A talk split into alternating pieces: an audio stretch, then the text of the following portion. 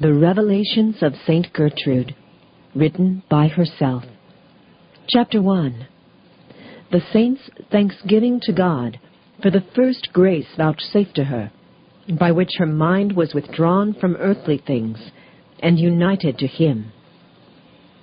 I was in the twenty-sixth year of my age, when, on the Monday before the feast of the purification of thy most chaste mother, at the close of day, thou, the true light, who art clearer than any light, and yet deeper than any recess, having resolved to dissipate the obscurity of my darkness, did sweetly and gently commence my conversion, by appeasing the trouble which thou hadst excited in my soul for more than a month, which thou didst deign to use, as I believe, to destroy the fortress of vainglory and curiosity which my pride had raised up within me, although I bore the name and habit of a religious to no purpose. But thou didst will to use this means, that thou mightest thereby show me thy salvation. Being then in the middle of our dormitory, on raising my head, I beheld thee, my most loving love and my Redeemer, surpassing in beauty the children of men, under the form of a youth of sixteen years, beautiful and amiable, and attracting my heart and my eyes by the infinite light of thy glory, which thou hadst the goodness to proportion to the weakness of my nature. Standing before me, thou didst utter these words, full of tenderness and sweetness. Thy salvation is at hand. Why art thou consumed with grief? Hast thou no counselor, that thou art so changed by sadness? When thou hadst spoken thus, although I knew that I stood corporally in the place I have mentioned, it seemed to me, nevertheless, that I was in our choir, in the corner where I had been accustomed to offer up my tepid prayers, and that there I heard these words I will save thee, I will deliver thee. Fear not. After I had heard them, I saw thee place thy right hand in mine, as if to ratify thy promise. Then I heard thee speak thus You have licked the dust with my enemies, and you have sucked honey amidst thorns. But now return to me. I will receive you, and inebriate you with the torrent of my celestial delights. When thou hadst said these words, my soul melted within me and as I desired to approach thee, I beheld between thee and me, I mean from thy right hand to my left hand, a hedge of such prodigious length that I could see no end to it, either before or behind, and the top of it appeared so set with thorns that I could find no way to return to thee, thou only consolation of my soul. Then I paused to weep over my faults and crimes, which were doubtless figured by this hedge which divided us. In the ardor of the desires with which I desired thee, and in my weakness, O charitable Father of the poor, whose mercies are over all thy works, thou didst take me by the hand, and placed me near thee instantly, without difficulty, so that casting my eyes upon the precious hand which thou hadst extended to me as a pledge of thy promises, I recognized, O sweet Jesus, thy radiant wounds, which have made of no effect the handwriting that was against us. By these and other illuminations, thou didst enlighten and soften my mind, detaching me powerfully by an interior unction from an inordinate love of literature and from all my vanities, so that I only despised those things which had formerly pleased me.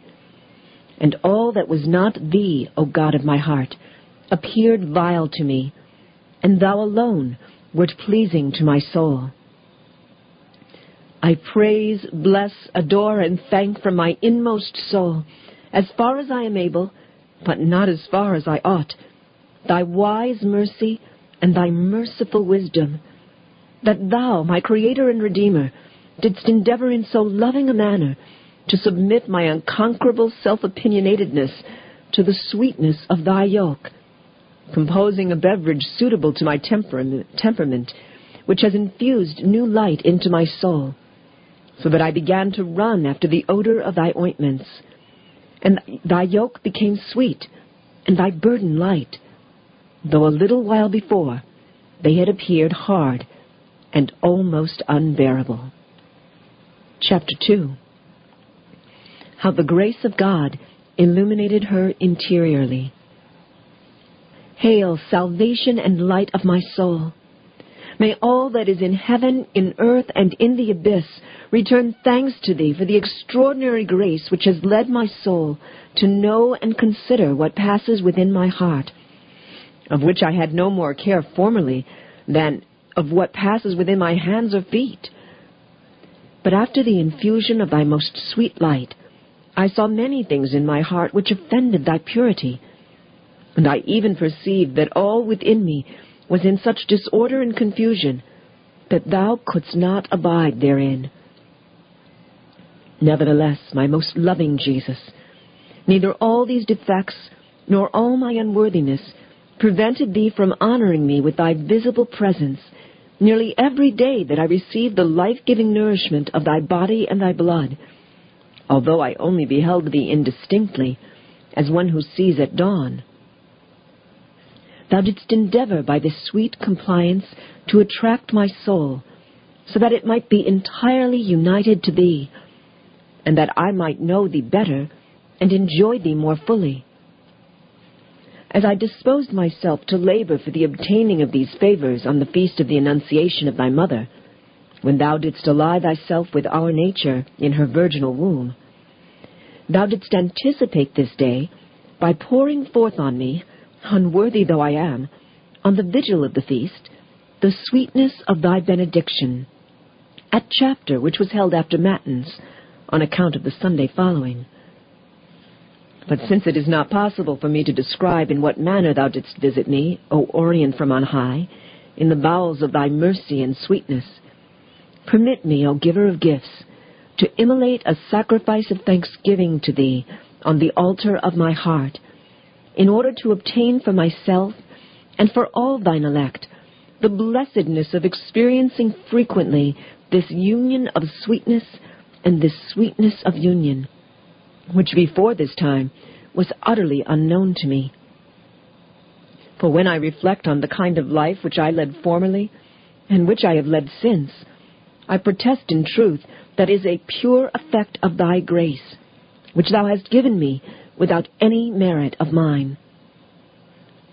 Thou didst give me from henceforward a more clear knowledge of thyself, which was such that the sweetness of thy love led me to correct my faults far more than the fear of the punishments with which thy just anger threatened me. But I do not remember ever to have enjoyed so great happiness at any other time as during these days of which I speak, in which thou didst invite me to the delights of the royal table. And I know not for certain whether it is thy wise providence which has deprived me of them, or whether it is my negligence which has drawn on me this chastisement. Chapter 3 Of the pleasure which God took in making his abode in the soul of Gertrude while thou didst act so lovingly toward me, and didst not cease to draw my soul from vanity and to thyself. It happened on a certain day, between the festival of the resurrection and ascension, that I went into the court and seated myself near the fountain. And I began to consider the beauty of the place, which charmed me on account of the clear and flowing stream, the verdure of the trees which surrounded it, and the flight of the birds, and particularly of the doves. Above all, the sweet calm. Apart from all, and considering within myself what would make this place most useful to me, I thought that it would be the friendship of a wise and intimate companion, who would sweeten my solitude or render it useful to others. When thou, my Lord and my God, who art a torrent of inestimable pleasure, after having inspired me with the first impulse of this desire, that its will to be also the end of it, inspiring me with the thought that if by continual gratitude I return thy graces to thee, as a stream returns to its source, if increasing in the love of virtue, I put forth like the trees the flowers of good works. Furthermore, if despising the things of earth, I fly upward freely like the birds, and thus free my senses from the distraction of exterior things, my soul would then be empty, and my heart would be an agreeable abode for thee. As I was occupied with the recollection of these things during the same day, having knelt after vespers for my evening prayer before retiring to rest, this passage of the gospel came suddenly to my mind. If any man love me, he will keep my word, and my Father will love him, and we will come to him, and will make our abode with him. At these words, my worthless heart perceived thee, O my sweet God and my delight, present therein. Oh, that all the waters of the sea were changed into blood, that I might pass them over my head, and thus wash away my exceeding vileness, which thou hast chosen for thine abode. Or that my heart might be torn this moment from my body, and cast into a furnace, that it might be purified from its dross, and made at least less unworthy of thy presence. For thou, my God, since that hour, hast treated me sometimes with sweetness, and sometimes with severity, as I have amended or been negligent. Although, to speak the truth, when the most perfect amendment which I could attain, even for a moment, should have lasted my whole life, it could not merit to obtain for me the most trifling or the least condescending of the graces which I have ever received from thee. So great are my crimes and sins. This has been taken from The Revelations of St. Gertrude, Part 2 of the Life and Revelations of St. Gertrude the Great, first published in English in 1862. This work is available through Tan Books. For more information, call 1-800-437-5876 or find them on the web at www.tanbooks.com. This work is in the public domain.